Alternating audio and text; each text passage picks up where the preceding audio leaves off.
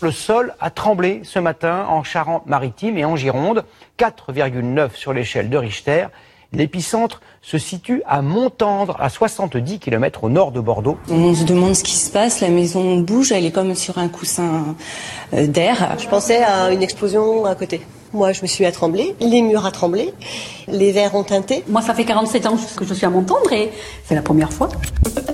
Voilà, ça c'était le 20 mars dernier, euh, la Terre a tremblé, mais les répliques continuent en Charente-Maritime, en particulier une zone de France plutôt calme d'ailleurs normalement, Axel. Hein. et oui Mathieu, la région de Bordeaux n'avait pas connu cela depuis 1759 et le séisme de l'entre-deux-mers. Les répliques du séisme du 20 mars, mesurées à 4,9, presque 5 sur l'échelle de Richter, ont continué ce week-end samedi avec un séisme de 3,7. L'événement du 20 mars totalise près de 2700 signalements sur le site France Séisme et pour en parler, nous sommes avec Pascal Bernard bonjour. Bonjour. Vous êtes sismologue à l'Institut de physique du Globe de Paris. Alors presque 5 sur l'échelle de Richter pour une région calme. Est-ce que, est-ce que vous, euh, personnellement, ça vous a surpris ces événements de Montendre et puis cette réplique à, à Jonzac euh, ce week-end Bon, effectivement, c'est une région calme, hein, de sismicité faible, mais magnitude 5, en fait, c'est une magnitude locale qui est un peu la, la, mesure que l'on que l'on fait sur les sismomètres depuis euh, des décennies, mmh. et en fait qui ne correspond plus réellement à la réalité des magnitudes que l'on maintenant que l'on voit euh, de par le monde, qui est une magnitude d'énergie. Donc cette magnitude estime euh, l'amplitude du séisme par euh, le maximum de la euh, du mouvement du sol à une distance donnée, on corrige de la distance, etc. et en fait, on perd de l'information et une réévaluation de cette magnitude avec les disons les les normes disons actuelles c'est plutôt une magnitude autour de 4, 3,74. Donc c'est moins, c'est ouais. moins surprenant. C'est une surestimation ce, ce 4,9. Pourquoi c'est le chiffre C'est pas une surestimation, c'est une autre mesure de magnitude qu'on oui. appelle magnitude locale. Euh, donc il faut savoir bien se dépatouiller parce qu'entre magnitude 5 et magnitude 4, normalement, il y a 10 fois plus euh, de séisme où il y a 30 fois moins d'énergie. Alors, parmi les signalements qu'on a recueillis sur Internet, il y a des ressentis à Bordeaux, ça c'est normal. Il y en a même jusqu'à Clermont-Ferrand. Pour un séisme comme ça, c'est normal d'aller si loin pour des ressentis? Alors, si un témoin est à Clermont-Ferrand, effectivement, si, si la personne est en haut d'un grand immeuble et l'immeuble est construit sur un sol mou, on a une double amplification, donc il y a une petite chance, si on est très zen, de ressentir quelque chose. Oui, donc il faut être dans des conditions particulières. Oui. Ouais. Euh, une région calme comme ça avec un séisme qui se produit là, on voit tous les 250 ans, un gros, c'est intéressant pour vous en tant que sismologue pour Alors, étudier la région? Le séisme de 1759 était sans doute plus gros puisqu'il avait Encore une intensité plus, ouais. 7 voire un peu plus, et alors que celui-ci a une intensité 4. Ouais. Donc en termes de magnitude, c'est difficile à dire, mais sans doute euh, des magnitudes autour de 6 pour celui de 1759, euh, peut-être un peu moins, euh, 5,5, et alors que là on a euh, probablement 30 ou 100 fois moins d'énergie. Ce que je veux dire, c'est est-ce que des séismes de petite magnitude comme ça dans des régions calmes, c'est intéressant et c'est utile pour étudier euh, pour vous la, oui, la c'est extrêmement important parce que ça, ça montre l'activité euh, des failles de, de, la région. En fait, on a relativement bien identifié euh, le système de failles qui est concerné. C'est le même que celui qui traverse euh, la, la, Vendée et la Bretagne dans sa partie sud, ouais. Qui fait notamment la sismicité de l'île de Ré et d'Oléron. Mmh. Pour, pour l'événement dont on parlait en 1759, est-ce qu'on connaît les dégâts qu'il avait produits sur la région? On le connaît bien. On a, on a, on a des bonnes archives. Les, les grands bâtiments, les églises, les châteaux ont été euh, abîmés, les murailles un peu, les murs un peu fissurés. On a eu quelques effondrements de bâtiments euh, relativement peu, euh, peu consolidés. et puis ça a été fortement ressenti à, à 200 km à la ronde. On peut imaginer qu'un événement comme ça aujourd'hui aurait des dégâts moindres? je pense qu'il aurait des dégâts importants. Oui. Oui, oui, la, la, je parlais de manière de, de, construire ou de protéger les bâtiments. Ça, Alors ça, ça, c'est difficile pas. à dire. Le, euh, le bâtiment de l'époque, les, les, grands, les grands bâtiments étaient très bien construits, donc euh, euh, sauf ceux qui étaient vieux, évidemment, mm. pouvaient s'endommager plus facilement. Euh, beaucoup de cheminées tombaient à l'époque, et je pense que ça recommencerait de nouveau en, maintenant.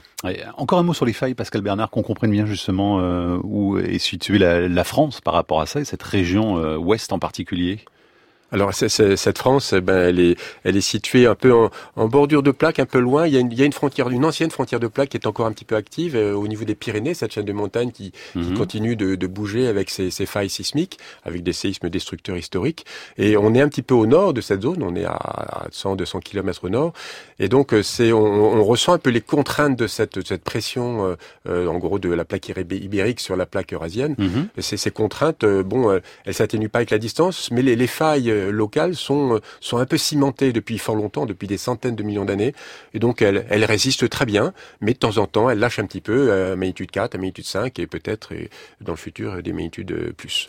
Alors, euh, Pascal Bernard, pour des événements de, de, faible amplitude comme ceux de ces dernières semaines, est-ce qu'il est quand même important quand on ressent quelque chose de faire la démarche de faire un signalement sur les, les sites internet euh, faits pour recueillir Oui, c'est très important, très utile, euh, parce que ça permet de recaler les choses d'une part par rapport aux archives historiques pour lesquelles on n'avait pas évidemment de sismomètre de mesure, donc euh, on peut recaler les effets ressentis de l'époque 1759 mmh. ou d'autres dates avec ce que les gens ressentent maintenant, le, la, la, distance de perception par exemple, ça c'est une chose, et ensuite on peut on peut recaler les magnitudes 3, 4 relativement les unes aux autres euh, beaucoup plus rapidement, puisqu'en fait on a une réponse, les témoins répondent en quelques minutes, euh, alors que bon le, le CEA donne une, une première mesure aussi en quelques minutes, mais euh, parfois révisée parce qu'on n'a pas toutes les informations sismologiques, euh, parfois avec la magnitude locale et donc pas la magnitude de manque qui est la vraie magnitude d'énergie. Donc l'information du public mmh. est extrêmement utile. Alors c'est ça aussi l'effet Internet, ça vous sert à faire une grille plus fine du, du territoire avec des terrains plus tout à fait, tout à fait. Il y a deux sites sur lesquels on peut témoigner, c'est le site du BCSF, donc Séisme France, ouais. France Séisme plutôt, et puis le séisme et le, le site de l'EMSC, euh, le CSE même,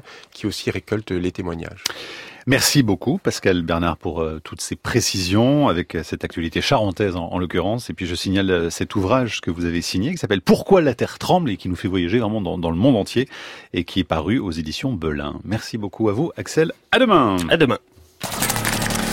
Allez, en bref, dans le reste de l'actualité scientifique, Hayabusa 2 qui enchaîne les exploits. Ce week-end, la sonde japonaise a réussi à former un cratère artificiel sur l'astéroïde Ryugu. Elle a d'abord largué une petite boîte. Une fois la sonde à l'abri, la boîte a explosé, envoyant un projectile de 2 kg à plus de 7000 km en direction de l'astéroïde.